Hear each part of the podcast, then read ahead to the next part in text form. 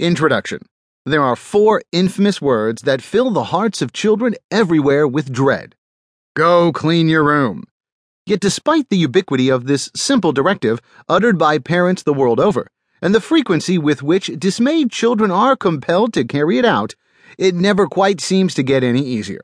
Indeed, he who seeks a grown adult with as little enthusiasm for tidying up the home as is displayed by their young offspring faces no daunting challenge it appears that housework terrorizes the lot of us from cradle to grave, irrespective of how often our parents used to make us do it and without regard to how important, if menial, we may grow to realize it to be. Why is this task so difficult?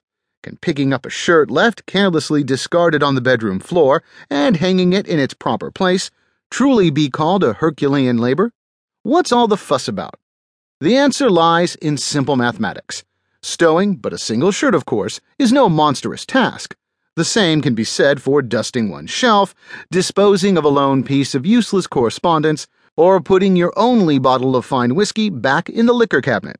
In fact, these jobs are so trivial that they hardly seem worth doing, and time spent on them can easily feel wasted, or at least better spent on something of actual consequence.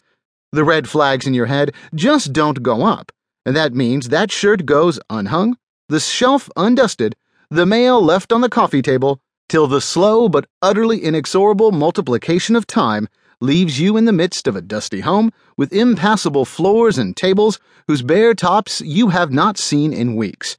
It can happen so gradually that you're left asking how it happened at all.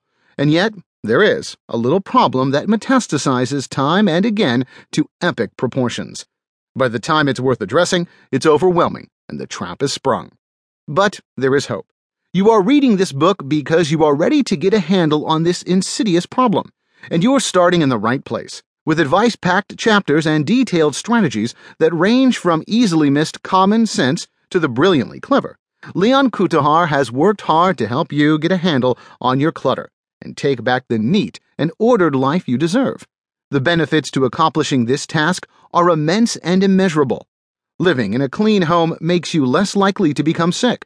Knowing where things are when you need them cuts back on stress in your life, something of which we all have quite enough. And looking around to see a place for everything and everything in its place, the name of one of Mr. Cutajar's cleanliness strategies, lifts your spirits while simply sitting at home.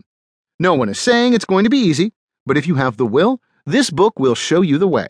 So read on, arm yourself with a potent weapon of knowledge, and get ready to kick clutter out of your home and out of your life. Who knows? The next time you tell a child to clean his room, you might just find you've recently followed your own advice.